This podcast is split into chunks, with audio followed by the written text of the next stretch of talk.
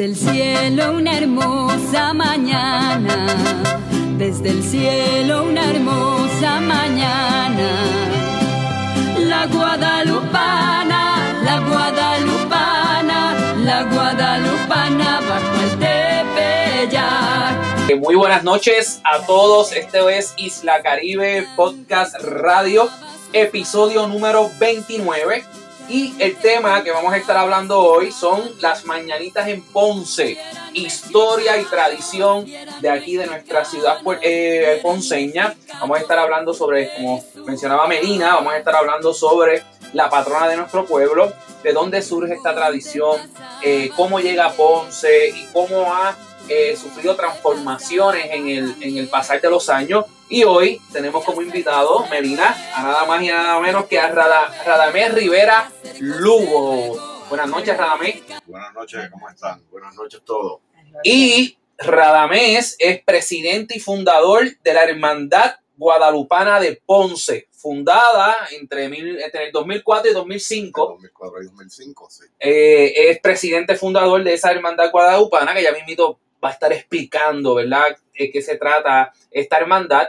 Eh, Melina. Y, no, y además, este, creo que todos, Melina Aguilar y Ernie, ah, que, sí, no que siempre día, Melina Aguilar Codón. Y Ernie Xavier Rivera Collazo. Y este, además de, de, ser presidente de hermandad, él es una persona que ha estudiado mucho el tema de la catedral de Ponce, que aquí tenemos una imagen cuando era iglesia, antes del terremoto de 1918, antes de reconstruirse, que cuando se reconstruye, luego se declara catedral. Que tengo una imagen que son muy pocas las imágenes que hay de la, de la Catedral de Ponce antes de catedral, antes del terremoto de 1918. Pues nuestro invitado hoy día ha investigado mucho tema, porque hay mucha historia, ¿verdad? En esta Catedral de Ponce, tantos oh. elementos. Y yo siempre paso por ahí y digo, wow, si yo entré adentro no salgo, porque hay mucho que contar en ese espacio. Y eh, para dar comienzo con, con este programa especial, eh, vamos a entrar de lleno al tema con Radamés Rivera Lugo, que no solamente ha estudiado el tema de la historia de la Catedral de Ponce, sino también ha recopilado y ha estudiado eh, la, eh, la, historia de la tradición de las mañanitas aquí en Ponce, ¿verdad? De, esas peregrinaciones que se realizan en horas de la madrugada, pero sobre todo eso y cómo, qué, se, se, hacía en los comienzos y todas esas transformaciones, vamos a estar hablando con, con Radamés eh, Rivera Lugo. Radamés, eh, te mencionamos que eras presidente y fundador de la Hermandad Guadalupana de Ponce. Sí, eso es así. Esta organización, eh, ¿a qué se dedica? ¿Cómo fue su fundación y a qué se dedica y cuál es el trabajo de ella aquí en Ponce? Pues muy bien. La Hermandad Guadalupana surge simple y sencillamente como respuesta de un grupo de empleados municipales eh, en el 2004 que estábamos atendiendo a, los visitantes que iban al patio de la alcaldía a ver el nacimiento que estaba expuesto en el patio trasero de la alcaldía, que fue inaugurado el 19 de noviembre del año 2004, bastante días antes de, de la fecha de la Navidad y de la fecha de las fiestas patronales, porque fue un proyecto, una instalación artística muy grande. Había que estar, teníamos que estar unos empleados allí haciendo guardia y las visitas que iban a ver el nacimiento, cuando nos ponían a preguntar cosas a nosotros de qué, venía próximamente, que le hablábamos de, las fiestas patronales y de las mañanitas, y preguntaban, y, y, la novena, y preguntaban, ¿y la procesión de, la Virgen cuándo es? Y nosotros no, encontrábamos qué contestarle, porque en Ponce, eh, lamentablemente, por alguna razón, por 25 o por 30 años, no se sabe por qué se suprimió la procesión con la imagen de la patrona el día eh, con ocasión de las fiestas patronales. Entonces, viendo nosotros ese interés que tenía la comunidad, que nos, que nos preguntaban, a nosotros mismos nos, nos, nos, nació el deseo de revivir eso y nos dimos a la tarea de, de comunicarnos con el párroco, que en aquel entonces era Monseñor Pancorvo, que estaba enfermo. La idea le gustó, pero pensó que era bueno dejarlo para el año que viene pero como decimos los, los que creemos, donde la Virgen, cuando la Virgen se mete en algo, cuando la Virgen se mete en algo, pues ahí no hay nada que hacer. Y decimos que ella dispuso que no, que era ese año que iba. Y así mismito conseguimos una, que los detalles no vienen al caso, pero son interesantísimos. Conseguimos una imagen y preparamos y desde ese año empezamos como grupo independiente nada eh, tenía que ver con la iglesia. Pedimos permiso, pero el padre nos dijo, vamos a dejarlo para después. O sea, que no era un grupo, una organización religiosa. Al año siguiente, por el impacto que tuvo esa vez, en esa, en esa primera ocasión, el impacto que causó a sugerencia de las personas, posteriormente, en los meses posteriores, nos fueron diciendo, ay, eso quedó bien bonito, si hacía tiempo que no veíamos a la imagen en la calle, porque no lo hacen otra vez el año, y como que nos fue dando impulso hasta que decidimos unirnos como grupo eh, de, de, devotos. Los, en la iglesia los, creyentes tenemos derecho a reunirnos.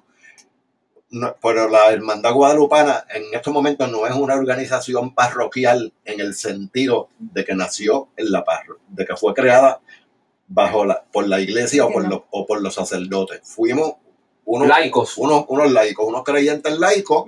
Claro, después, ahora sí que ya nosotros estamos, desde que nos creamos, que nos, nos nos formalizamos, hicimos nuestro estatuto, nos reunimos con el obispo, eh, le, le, hicimos una presentación de un proyecto de reglas, le sometimos una lista que nos pidió con, con, personas que nos apoyaban y nos patrocinamos.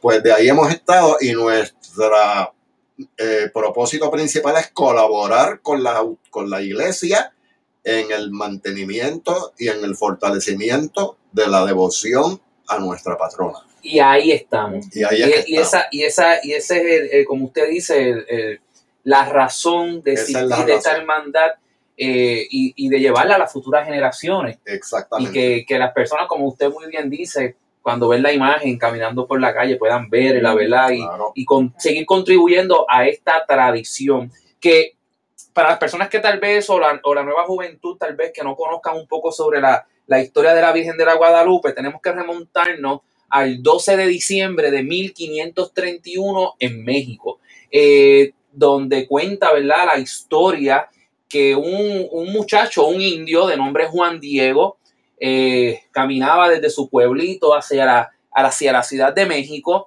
donde iba a recibir catecismo y todas estas cosas, y que un día en, ese, en esa ruta de camino desde su pueblito hacia la Ciudad de México, eh, se le aparece una imagen que se identifica como la madre de nuestro Señor Jesucristo, eh, y que no tuviera miedo, le dice al indio Juan Diego, y le hace una serie de solicitudes a, Juan Diego, y entre ellas eh, se encuentra la que le pide a Juan Diego que vaya a visitar al Monseñor Zumárraga en México para que construyera una iglesia, una capilla en un lugar específico allá en México. De hecho, yo tuve la oportunidad en el 2000, 2004, 2002, 2003 tuve la oportunidad de estar en México, de visitarla.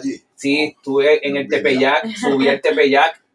Eh, ¿Y qué sucede? Eh, pues este indio Juan Diego lleva ese mensaje al obispo en México. El obispo en México, pues al principio no, no le creía, ¿verdad? Y eh, son varias sucesivamente las apariciones que tiene la Virgen a este Juan Diego, este indio, hasta que el, el obispo dice, oye, pero espérate un momento eh, dile a esa señora que tú dices que se te aparece que envíe una señal, que envíe una señal para, para entonces saber si es cierto o no. Y ahí es que entonces eh, la Virgen pues le pide a Juan Diego que suba a ese cerro, el cerro del Tepeyac, y que en el cerro iba a encontrar unas flores y que recogiera esas flores y se las llevara al obispo. Es curioso porque en esta época en México hace mucho frío. Perdóname, Ernie, se las trajera ella primero. Se las trajera ella primero, correcto. Ella las colocan. Se las en la tilda, en, la tilma, en la tilma, que es donde, donde carga Juan Diego eh, esas flores. Y estaba hablando que en esta época de frío, pues no hay flores. En México, y más en, este, en, este, cerro. en ese cerro. Pero, pues estaban las flores allí Juan Diego se las lleva, se las presenta a la Virgen y la Virgen entonces le pide que le lleve esas flores al, obispo. Cuando Juan Diego eh, presenta las flores al obispo, pues en su tilma estaba la imagen de la Virgen de la Guadalupe. Eh, fue, fue, fue, una forma de evidenciar lo que, estaba, lo, que decía Juan Diego. Inmediatamente el obispo manda a construir una capilla que luego se convierte y hoy día es esa gran catedral allá en el Cerro del Tepeyac, que yo tuve la oportunidad de ir y subir al Cerro del Tepeyac. Eh, Insigne y Nacional Basílica de Guadalupe se llama. Ese es el nombre completo. no es la catedral de Es el nombre completo. Insigne y Nacional. Basílica de Nuestra Señora de Guadalupe. Porque saben que en Guadalupe, en México, todos los templos pertenecen al Estado, no a la iglesia. Y, y es de esa forma entonces, ¿verdad? Que, que, que, que surge esta historia de la Virgen de la Guadalupe. Eh, luego, posteriormente, eh, ¿cómo llega? ¿Cómo llega esa tradición eh, religiosa aquí a Ponce? Hay diferentes versiones. Yo he escuchado, por ejemplo, la versión de, de que Ponce en un momento dado a, a, su puerto, el puerto en Ponce, ser tan importante económicamente, pues entraban muchos barcos aquí a, al área de Ponce y muchos de esos barcos provenían de México y que posiblemente mexicanos fueron los que trajeron esa tradición aquí, pero Radamés también tiene otra, otras versiones y otras historias de sobre cómo llegó esa, esa devoción y esa tradición de, de la guadalupana aquí a Ponce. ¿Nos podías explicar? Sí, mira, a veces, a veces no nos fijamos tanto en, en los detalles que, que, lo importante, la esencia, como que se pierde. Se pierde. Este, siempre es María. Es María, la, es María la, la que conocemos como la Madre de Jesús, los que creemos. Independientemente de que se fuera eh, de, de, la de México o la, sí, la de todos modos. A Ponce, a Ponce, pues lo que sabemos es que eh, cuando, cuando los, los que dicen los historiadores, ¿ves? porque lo que dices tú, pues sí, se supone, dicen, dicen alguna gente, teorías también, uh -huh. que a través del situado mexicano y el comercio, pues aquí se tuvo noticia ya uh -huh. del portento que había ocurrido en México. Eso es una posibilidad.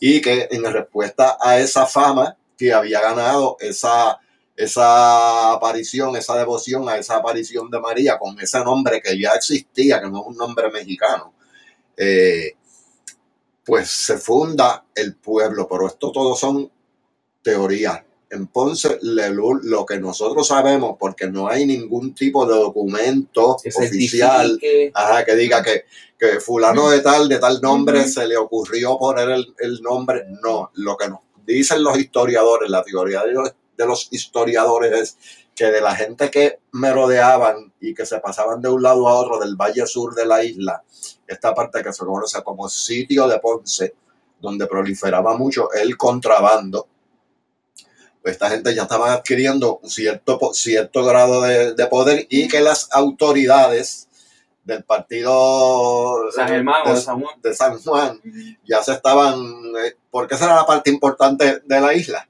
Este, pues ya se estaban dando cuenta de la influencia que estaban teniendo estos contrabandistas y de alguna manera intentaron sugerirle o intentaron guiarlo a que se organizaran y que se sentaran, como quien dice, sentaran cabeza y se organizaran como pueblo. Se sugiere que pudo haber sido este, orientados por la iglesia y el gobierno, que eran una sola cosa, a que funden un poblado, pero eso es mera teoría, no hay un, un documento que lo diga. Un documento que lo diga. La lógica es posible. Exacto, por eso claro. que entonces en 1692 que se conoce como la fecha de la fundación pero de, ya de por Ponce. otra cosa. Ya eso correcto, es por otra cosa. correcto, pero ya vio que había una población. Sí, ya había una población. que, se, que se llamaba, porque lo importante de esto es que casi que a los ponceños casi siempre se nos olvida y a los creyentes casi siempre se nos olvida y a los católicos casi siempre es lo menos que tenemos en cuenta que la devoción que sentían esas, esas primeras personas hacia esa imagencita,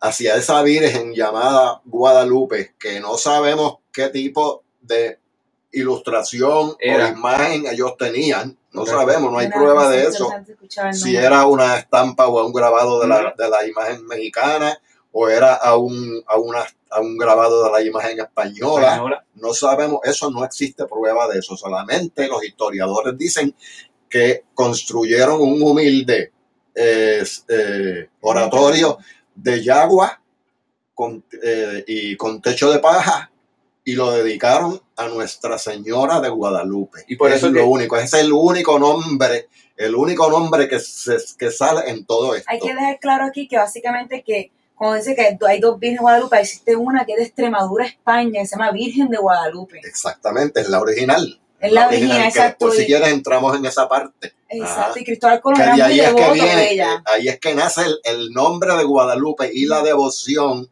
la devoción a Nuestra Señora, la, la Santísima Virgen María.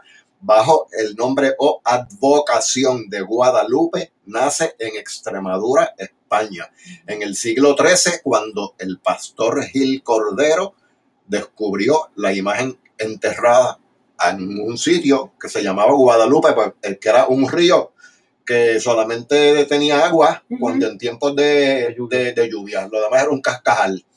Ese río de piedra, eso se, llama, se, se, llamaba Guadalupe. Y como la encontraron ahí, ese fue el nombre que le pusieron. Y existe la imagen todavía en la ciudad de Cáceres, está el santuario de Guadalupe. Y Eduardo Newman, ese historiador, habla que para 1670 ya existía una pequeña capilla en lo, en lo que hoy es la plaza de Ponce. Exacto. Eh, que eh, para 1820 estaba tan en malas condiciones que se clausura, se cierra.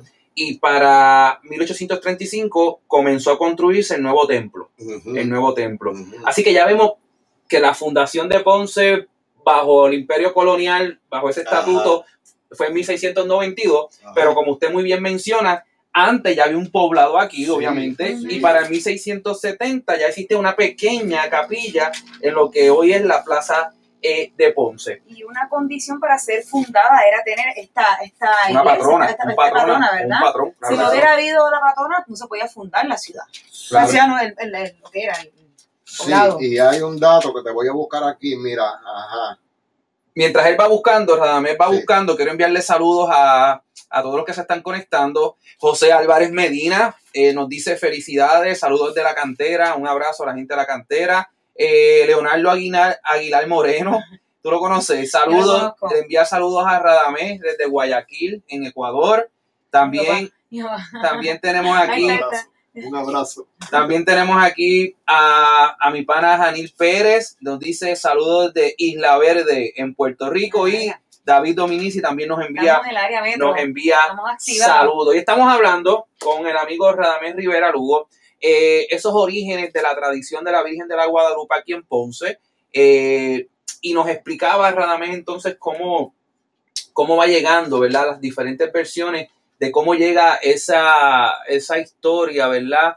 De la Virgen de la Guadalupe eh, aquí en Ponce, donde esta semana, eh, el miércoles, estarán celebrando las tradiciones mañanitas y nos estaba, le enviamos también saludos a JV Torre, saludos desde, desde, Oklahoma, así que un abrazo a él. Eh, y nos estabas hablando que estabas buscando una información ahí. Sí, es que hubo uno de los primeros eh, cuando solamente había una, una diócesis en Puerto Rico, o sea que había solamente un obispo, pues ese obispo, cuando iba a hacer las visitas pastorales al resto de, la isla. De, la isla, a veces esas visitas pastorales duraban más de un año, ¿ves? Porque imagínate, con, la, con la transportación que había en aquel tiempo, los caminos, pues sí, o sea, ponte tú que él salía de, donde tenía su palacio en, mayo y a veces no regresaba hasta diciembre.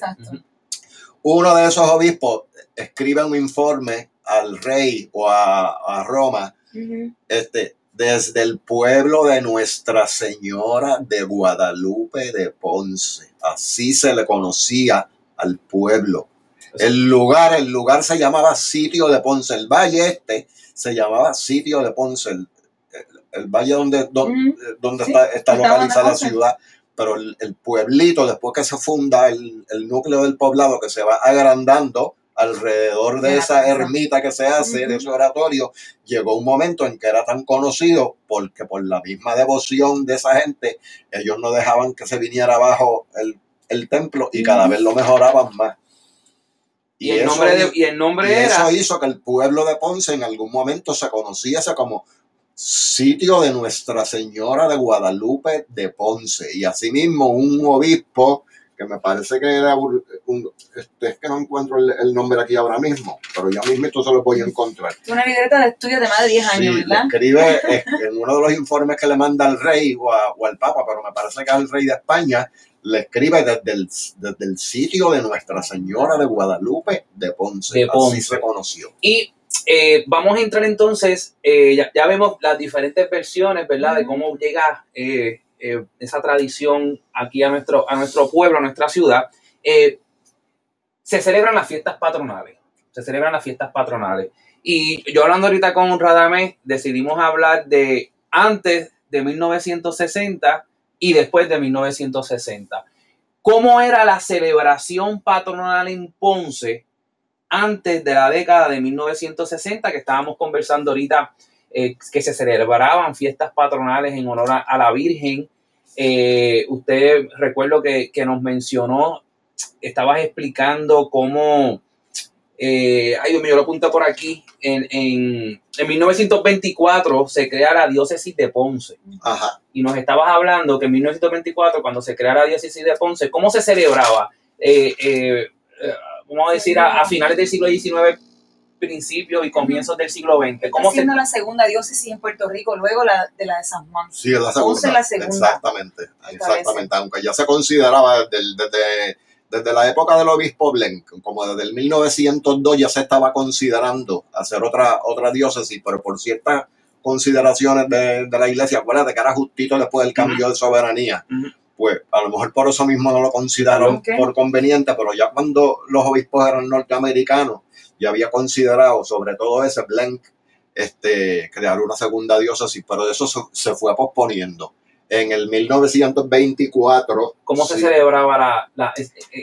esa fiesta patronal? La, ¿Qué se la, hacía? La fiesta a, a, a, la Virgen Patrona, por lo general, se celebran en todos los templos, en todos los templos católicos, en cualquier país del mundo, o bien con un trisagio, que serían, o, o, un, o con un triduo, uh -huh. que serían tres, tres, tres días corridos antes de la fiesta, o con un novenario, que serían nueve. ¿ves? Pues el, o, o, el, el, el, novenario son tres, tres triduos.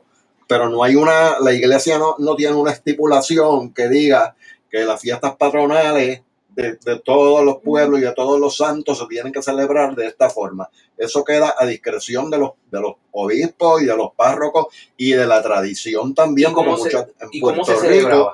En Puerto Rico se celebraba, acuérdense que previo al cambio de soberanía, Ajá la iglesia y el gobierno eran una sola cosa. Correcto. ¿ves?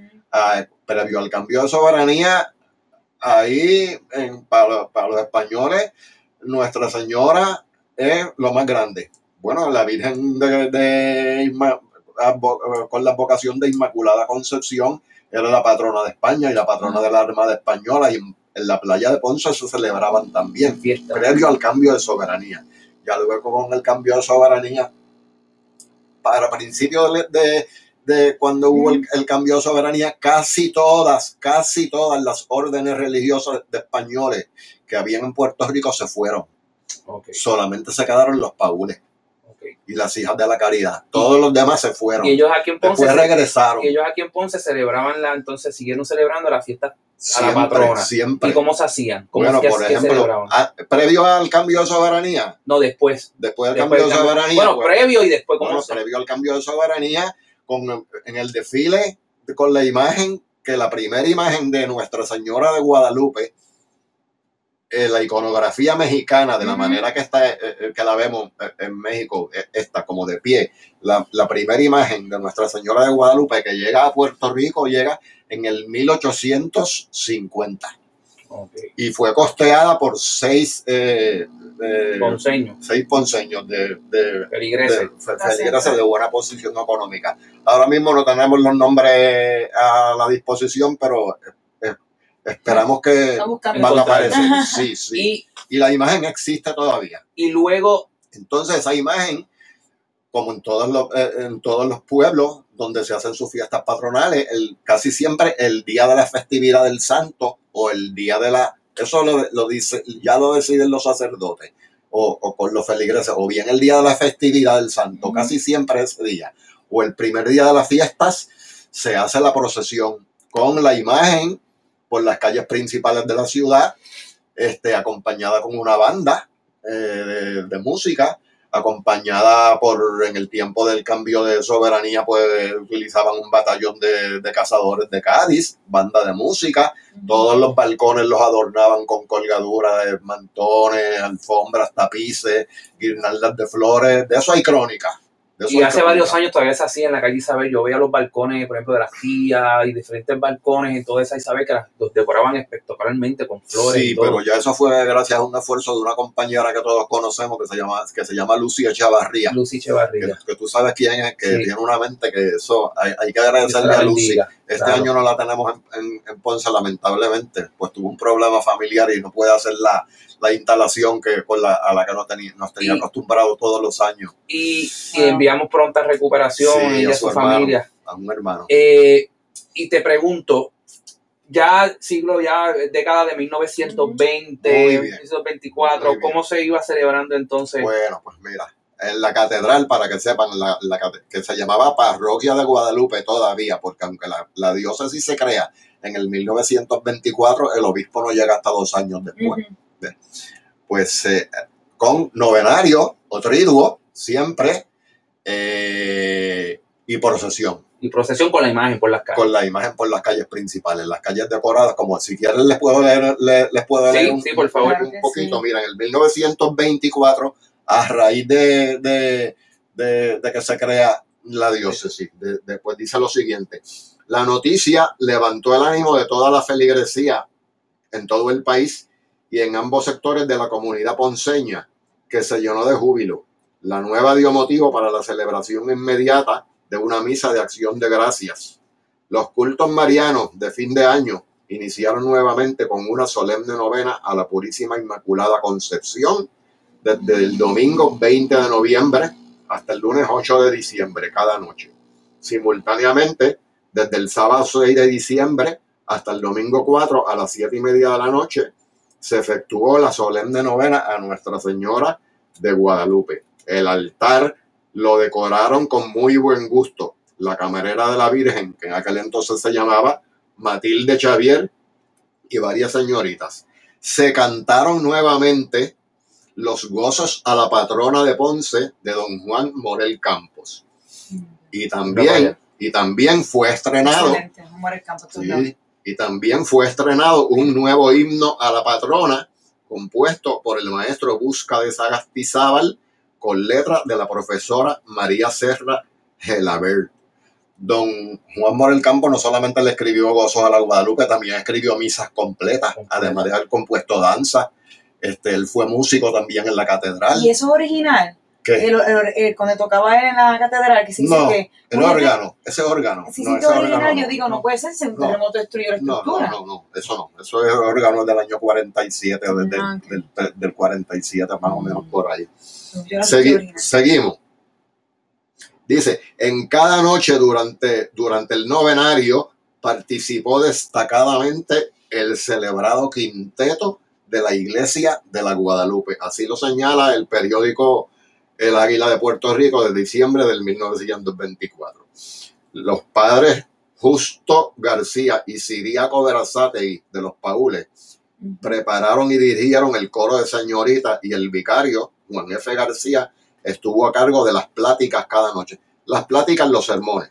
El día de la patrona, viernes 12 de diciembre, el templo fue muy visitado durante todo el día, como en México y en otros pueblos. En Ponce también, el día de la patrona, todo, el- y, y todo el día está abierta la iglesia para que la gente vayan a llevar ofrendas de flores y serenatas y de, de cánticos y, y rezos. Eso se hacía Continuamente. desde, continuamente desde los años 20 hasta los años 50. Luego, el día de la patrona, como les dije, viernes 12, la solemne procesión que estaba pautada para el atardecer del domingo 14 tuvo que ser pospuesta por causa de fuertes lluvias que cayeron aquella tarde para el domingo 21, Ujú. cuando salió por fin a las 5 de la tarde y su recorrido por las calles del comercio mayor de Vives y Unión Ah, contó con un grandísimo número de participantes y varias congregaciones parroquiales. Una banda de música acompañó otra vez el desfile. Generalmente. Y eso fue la década de los 20. La década de los 20, que, que- que ya vemos la evidencia de la cómo, de cómo se, se, se, ¿verdad? Se, esa procesión, ¿verdad? Y cómo se exponía la imagen por la calle. Y entonces, y así se estuvo celebrando los 20, los 30, los 40, hasta los años 50. 50 y llegamos a los 60. Así. Y en los años 60 ocurre algo bien peculiar. Sí, pero no podemos perder de vista que en el año 1918, como había mencionado Melina ahorita, Ajá, y, y, y, y, y lo dejamos pasar, pero es bueno que volvamos, ocurrió el terremoto Exacto. Correcto. que dio, que dio pie a que el templo que nosotros tenemos hoy día Se construyera. se construyera, porque esta iglesia que vemos aquí hace 100 años no existía como está. Fue construida en 1931 al 37. No, esa fue la primera, la anterior a esta, desde, el, 30 y- desde el 35 Esta al se- 39, Esta se destruye en el 18. en el 18. No se destruyó completa, No. no, no se vino abajo completa. Se vuelve a reconstruir. ¿Para qué época? Esta. Empezó a- la reconstrucción, empieza en- inmediatamente en el, en el 1919. Ok, ok. O sea que en el, en el la palabra. 1918 los cultos a la patrona no se celebraron en el templo adentro, ok. porque estaba clausurado por seguridad. Por el terremoto. Sí, se pudieron haber celebrado eh, afuera en la plaza, hacían una, un- una, una- una- unos barracones grandes. Ok. Hay evidencia de que previo a, previo a, a este terremoto, en otras ocasiones pasó lo mismo y se celebraban afuera, se, se- se hacía como un templo provisional este, de, de paneles o de, de carpa, como un- pero con confesionarios y todo. Vamos. Y, y- y sabemos que era así alineado en, en la, en, la, en el Paseo de las Delicias, porque en las descripciones dice que en cada árbol había un confesionario alineado a cada uno de los árboles. Pues tiene que haber sido bastante grande. Este, una duda sobre cuando se reconstruye de nuevo, de Ajá. nuevo, que lo hace este, Francisco Porata Doria, uno de los arquitectos. ajá. Es verdad lo del el, el error que hizo con los santos, que los santos no entraban en los dos ventanillas que están al frente. Porque he escuchado mucho esto y quiero confirmarlo. arriba. Sí, es, posi- es posible, es posible, pero antes de que... de- de- eh, no, no, te olvides de eso, pero es que es, curiosa. bu- es bueno que sepamos que la imagen de madera, la, la imagen que llegó en el 1850, es, que es la que se paseaba por las calles, que la tenemos en la catedral todavía. que está ahora al frente, usualmente está, usualmente está al Sí, lado, hacia la, atrás. la tienen ahora en Ahora el al frente. presbiterio para el novenario. Exactamente. Esa imagen estuvo, no hay evidencia de, de dónde estaba esa imagen colocada en el, en el interior del templo desde que llegó de España hasta la década de los años 20. Ujú. ¿Por qué? Porque todo eso se perdió por los fuegos y todo eso. Y los altares que habían en el interior de la iglesia, todo eso a raíz del el terremoto, como la iglesia tuvo que ser rediseñada, pues todo eso se perdió. Muchos de los altares que los padres paules habían adquirido desde que tomaron posesión del templo a finales del, del siglo pasado, antes del cambio de soberanía, muchos altares de esos los fueron sustituyendo paulatinamente después durante la reedificación del templo posterior al terremoto. ¿Qué pasó ahí?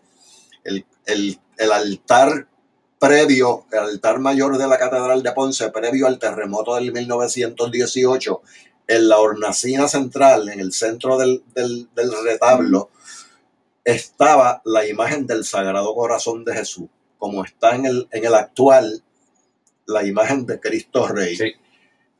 Es el altar a que yo me refiero previo al terremoto era un altar de madera en estilo gótico madera dorada al fuego era un altar que al- por detrás de la pared que tú ves a- a- desde acá tenía unas escalerillas donde se subía hasta los hasta las hornacinas o los nichos donde van las imágenes en Eso el se- mil- ¿ah? Eso se. en el 1921, este, ese altar se, se- se eliminó porque se dañó a- a- a- como resultado del huracán.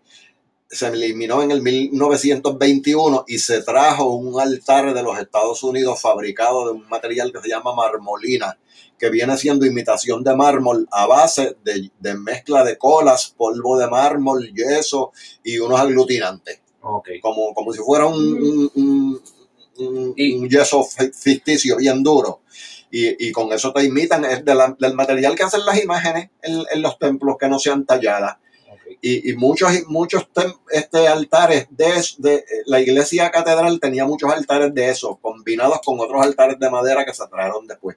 El altar mayor donde estuvo esa imagen que nosotros conocemos fue instalado ahí en el 1921 y duró hasta el año 1953 en el presbiterio. Es decir, que la imagen de antigua y original de, de la Virgen de Guadalupe que tenemos en la catedral presidió el altar mayor de la iglesia parroquial de Ponce desde comienzos de la década de los años 20 hasta octubre del 1953, cuando fue reemplazado el retablo de Marmolina, que era blanco, por el de eh, Alabastro que donó Luis Ferré a nombre de su mamá, que es el que conocemos hoy día.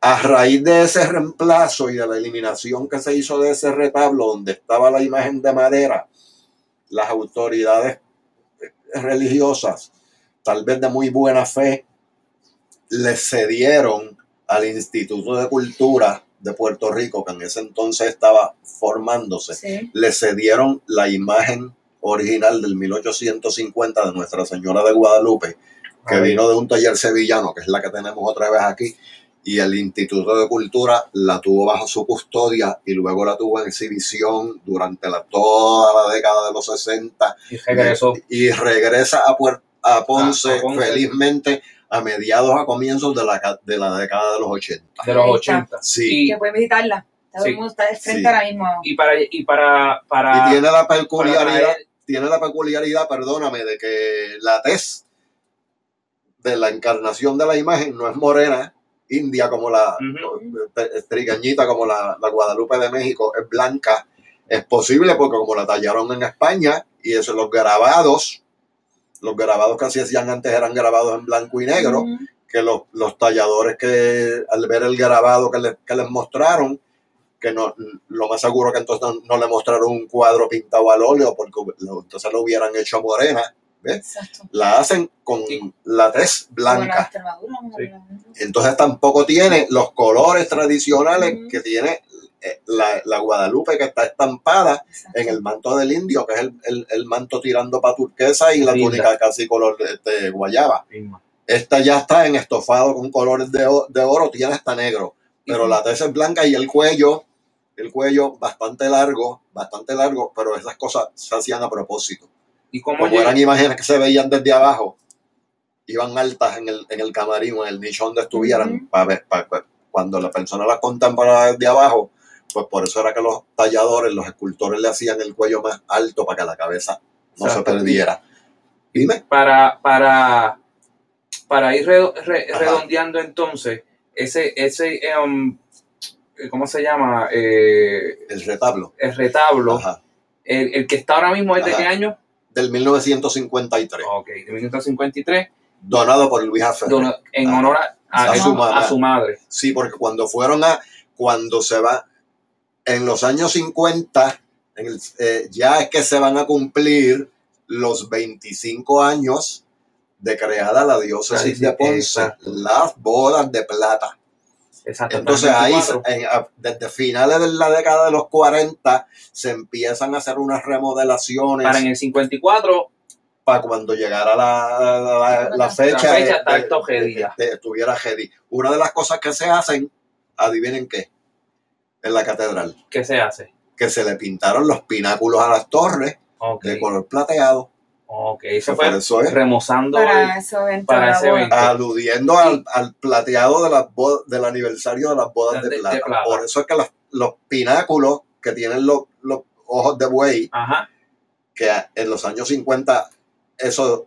Son dorados ahora. No, están plateados todavía, pero, originalmente eran del color de las cúpulas, color ocre, o color ladrillo. Se pintan de plateado para las bodas de plata. Y para, Y la cruz también, la cruz del centro también se pintó de plateado. Y como el tiempo ya es corto, eh, ¿cómo llegan entonces, eh, como conocemos hoy día, las mañanitas con los mariachis, con los mariachis, y que este miércoles vamos a estar celebrando eso desde las 5 de la mañana? ¿Cómo entonces llega esa, esa tradición como la conocemos hoy? Desfilando por la calle Isabel con los mariachis. Durante todos estos, estos tiempos, antes de eso que tú dices, en Ponce vivieron mexicanos y mexicanas, pero no, no se hacía lo que lo que, lo que conocemos hoy día. Muy bien. En los años 60 había un padre, un sacerdote aquí de los Paules que se llamaba padre José María Yáñez Irastorza, muy querido y muy conocido y muy respetado por todos los ponceños que lo conocimos, el cual tenía una excelente voz de tenor, además de que tocaba varios instrumentos, entre ellos el órgano, el acordeón. Este era el padre encargado de los coros y, y todo eso. Él le enseña a, a partir de que, de que vinieron los prim- la- de, de que vinieron la primera vez los mexicanos en el 1964 luego que los, invi- que los invitó a aquel Que eran, eh, eh, quiero explicar eso, eran unos mexicanos que estaban, en, eh, había unos mexicanos alrededor para de la- a principios de la década de 1960, unos mexicanos que habían venido, eran unos ingenieros mexicanos ingeniero, sí. que habían venido a la zona de Utuados, Lares, Ayuya, esa área, a hacer unos trabajos de investigación de minería y toda esa cosa. Y estando en estos lugares se enteran que había un pueblo cerca de esta zona, que es Ponce, donde la patrona era la Virgen de la Guadalupe, y ellos aprovechan y vienen a Ponce. ¿Y a quién se le presentan aquí en Ponce? al párroco, al padre Pascual Sota, que era el párroco, y fueron a la calle Villa, número 5, que era la casa de los padres Paules, fue allí hasta los años 70, muy cerquita de la catedral, a pasos de la catedral, ¿Y qué le piden, qué le piden al párroco? cantarle a la Virgen en las mañanitas. Las Pero mañanitas. como aparentemente llegaron el día antes, ya era tarde para, para planificar lo que, lo que ellos querían. Y él los, según, nos, según sale reseñado por eh, gente que lo ha escrito, él le dice que vengan al año siguiente. Pero al año siguiente mataron al presidente Kennedy. Solamente la iglesia hizo ceremonias litúrgicas y se, se celebraron fiestas a la patrona y novenario por el municipio. No, o sea, no hice, Por la muerte no- de no- Kennedy. No hubo, no fiestas cívicas, pero al, haber, a- al haberse hecho la ceremonia religiosa, sí se participó y salió la procesión, empezó desde la casa parroquial hasta la catedral porque se hacía por la madrugada.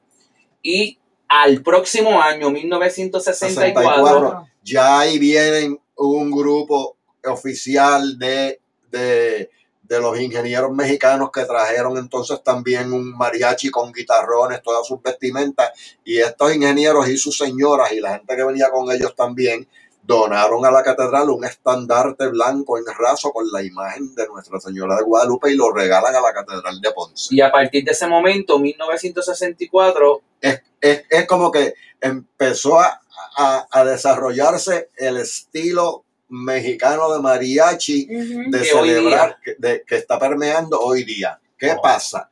Que luego de eso pasa año 64, ya se sembró esa semillita, ya gustó.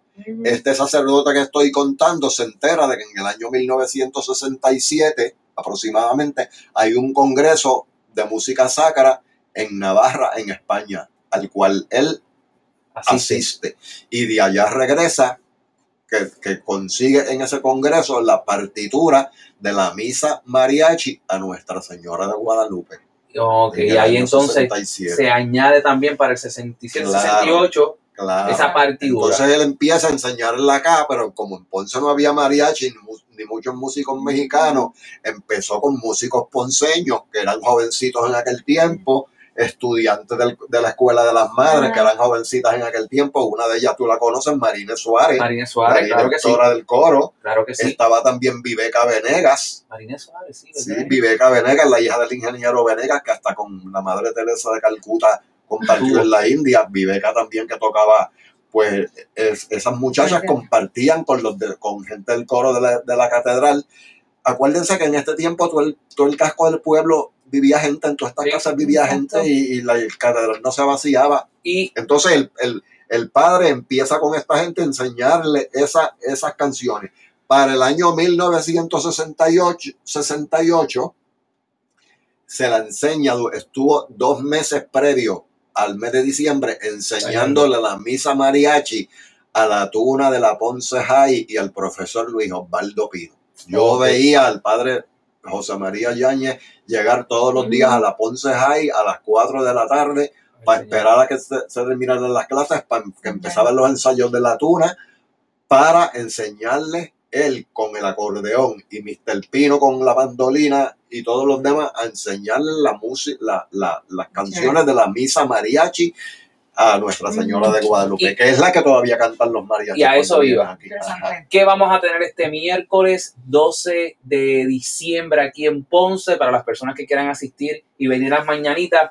¿Qué se encuentran cuando vienen por la mañana? ¿Cómo es la dinámica en la mañana aquí eh, de las mañanitas? Bueno, este año no sé, no sé, porque como les dije, la compañera Lucia Echevarría, que era la que hacía la instalación Sí. del altar aquí al lado de, de este establecimiento Proscenium. Proscenium que hay aquí, pues este año lamentablemente no está. Sí. Este, Así que me imagino que harán la procesión desde la calle, por toda la calle Isabel, como, como siempre. siempre, hasta como llegar siempre. Eso comienza a las 5 de la a las mañana. 5 de la La mañana. gente que se va a las A 5 las de la cinco mañana. a las 5 de la mañana en la calle Isabel. Pero ya se está llevando a cabo el novenario. Claro, Hoy, ya, es, sí, hoy es el, hoy es el penúltimo. el Y penúltimo. mañana es el último. Y son todos en la, en la En la catedral a las 7 de la noche. a las 7 de la noche. 7 de la Y el miércoles a las 5 de la mañana va a salir esa procesión desde la calle Isabel hacia acá, hacia la Plaza Las Delicias, hasta llegar justo frente a la catedral, donde la misa el año pasado se dio afuera. Este año nuevamente se va a dar al, eh, al aire libre, afuera de la catedral. Y invitamos a todas las personas que, que yo, yo venía con mis estudiantes. Yo todos los años eh, venía aquí con 130, 140 estudiantes de escuela pública de todas las religiones, católicos, no católicos, pero que veníamos a esta tradición, a, observar la tradición, a ver la cultura de un pueblo, cómo se identifica. Y, y- una experiencia bien interesante porque estudiantes que no eran católicos, de otras religiones, eh, denominaciones cristianas, venían y compartían y, y- y- apreciaban. Sí, es una Ese actividad, elemento es una cultural. muy bonito para todo tipo de personas, creyente uno porque el pueblo sale a las calles, camina, hay cantos, hay vela y es una misa muy bonita y en verdad invitamos a todo el mundo que Que está aquí. Se, que venga. se transmite por la radio también Sí. el evento, nosotros Yo- en la calle va a estar tirando videos y fotos, claro. dímelo por ahí. Yo no sé si ustedes son creyentes o no, pero para los que somos creyentes, indudablemente la Virgen de Guadalupe es un poderío y es que es la madre de Ponce, vamos. Es la madre de. Ponce porque es el único nombre que sobresale, es el único nombre que sobresale en, en- en la historia del nacimiento de, de nuestro pueblo. Yo me emociono mucho, Sí, yo, yo, sí. yo me emociono mucho. eh, mucho eh, no sé, no sé cómo describir lo que, lo- por lo menos lo que yo siento. Yo lo veo de, yo, yo lo veo de- yo veo todo, todo este acontecimiento, lo veo desde dos puntos de vista. Por un lado lo veo como creyente, ¿verdad? Pero también por el otro lado lo veo desde mi visión antropológica. Oh, eh, la tradición cristiana católica y la cultura en Ponce se entremezclan de una manera y tú puedes ver la devoción de las personas, que, que se nota esa devoción, cómo visten, cómo cantan, cómo los ves concentrados. Bien, a mí me emociona mucho, me emociona mucho ver. Y hay personas que no creen eso, o sea, inclusive hay personas religiosas que dudan de eso. Sí, Pero sí. eso, eso Y también es interesante, yo he tenido la oportunidad también de ver personas que no son oh, católicas sí, venir oh, a la actividad. Sí, sí, sí, sí, yo Mm, puedo, ¿sabes? yo te Yo puedo puedo dar, yo te puedo dar ejemplos y Sí. citarte nombres de personas de denominaciones que, Que no son, católicas, que han cooperado económicamente y monetariamente Lo con sé, la hermandad guadalupana. Y esa, y esa es la ¿sabes? grandeza de la Virgen Sí, de la Guadalupe. Para la madre nosotros de- los creyentes, Claro. eh, eh, emocionante. De verdad, invitamos a todas las personas que vengan, que vengan y disfruten de esta actividad. El municipio siempre al final también eh, les obsequia eh, un desayuno a las personas que, que vienen y son parte. Eh, y luego de la misa, los mariachis también eh, Sí, tocan, música ba- en vivo. tocan eh, están toda la mañana tocando eh, aquí en, en- en la plaza. Eso, eso, es, eso nosotros lo sabemos, pero pues lo que no sabemos es qué mariachi van a, Eh, qué sí. mariachi viene, porque últimamente pues han hecho unas variaciones porque la cuestión económica Correcto, no- ve, Correcto. este, Yo vi el anuncio que del, del yo nombre mariachi. entendido que hace, hace varios años, el, el- el- por ejemplo, el desayuno no tenía la, la- no era compara- no se comparaba con pro. Pero es que- Exacto, es- la- es que han problema. pasado cosas y Sí. todas las Sí. cosas cambian. Exacto. Bueno, también estamos en Utopía Café, que va a estar abierto. Va a estar abierto aquí, Utopía va a estar abierto desde las 4 y media de la mañana. Que- la gente quiere ir para acá a tomar café. Y, todo el que, y todo el que quiera comprar una bonita imagen, un recuerdo de la Guadalupe, que mejor sitio para. Que aquí- Otra. aquí, aquí. aquí lo tenemos. Una cosa más quiero añadir es que luego el fin de semana comienzan las fiestas patronales. Correcto. O sea que esta, va a ser en Ponce lo que es el viernes, sábado y domingo, va a haber música en vivo, va a haber este infables para los niños. El sábado va a estar por la noche, va a estar Esencia y el domingo por la bomba noche. ya también, Bomba el Ya, que- el excelente sábado. bomba ponceña. Y lo más importante, el domingo, ¿quién cierra? El Cierra la- nada más y nada menos que, que La Sonora la- la bandera, la bandera ponceña en el mundo, que es la Sonora Ponceña. Y no podemos perdernos. Tiene que aquí a ver una de las mejores bandas de salsa en el mundo que todavía que son de Ponce y van a estar cerrando las fiestas patronales. Queremos, Pudiéramos decir algo importante. Claro que claro sí. que sí. Mira, estábamos hablando de la, de la Ujú. tradición de las mañanitas, pero no se crean la gente que a veces los ponceños nos creemos que somos, y por eso caemos mal, Sí. es que los ponceños somos muy orgullosos de lo nuestro, correcto. pero reconocemos que la tradición de las mañanitas no nació en Ponce, y Exacto. eso hay que hacer justicia. Ujú. La tradición de las mañanitas a la Virgen de Guadalupe no nació en Ponce, nacieron en Vega Baja a finales de los años, eh, eh, a principios de los años 50 y también en la parroquia de Nuestra Señora de Guadalupe de Puerto Nuevo. Allí fue donde se empezó con la tradición de las mañanitas como tal. Con Julito Rodríguez El Reyes. padre Jorge Rodríguez en Vega Baja y en, y en, en Puerto Nuevo, el- me parece que era el padre Juan Díaz Mesón, el, el, que, el, que, el que patrocinó todo. Sí, en, en, en San Juan, como bien dijo Ernie, participaba Julito Rodríguez porque para ese tiempo- Primera voz de o sea, Trío Los Panchos, el mejor trío que ha dado la humanidad. Sí, Y qué casualidad que el mejor trío que ha dado la humanidad, todas las mejores primeras voces fueron, fueron puertorriqueñas. Entre ellas está Hernando Avilés y Julito Rodríguez Reyes, que pues, imagínate, los Panchos, la bandera mexicana en el mundo, pues eh, trajo también esa tradición aquí y tocaba las mañanitas allá y en don San Juan. Rafael Hernández también la, la fomentó mucho, se casó con una mexicana, sus hijos son muy devotos a la, meji- a, a- a- a la. Guadalupe y él murió uno o dos días antes también De- de la festividad de Nuestra Señora de Guadalupe. Nada. Rafael Hernández. queremos agradecer a Radamés Rivera Lugo, que Sí. garantizado hay que traerlo otra vez para hablar específicamente de la historia de la catedral. Quiera, Interesantísimo. Sí. Eh, así que nos, nada más nos queda, Melina, de invitarlos a que vengan este miércoles. A las mañanitas, mañanitas. vamos a estar aquí, él va a estar transmitiendo en la radio, yo voy a estar en la calle hablando Yo voy a estar como en tres programas a la misma que hora, a la misma vez. la radio. Yo no sé cómo lo voy a Yo voy a hacer. estar en Utopía, que siempre va a dar espacio. Aquí tenemos desde el balcón, tengo una vista increíble, vamos a estar grabando y vamos a estar también en, en la calle, que si quieren encontrar, saludarnos, pues nos van a ver.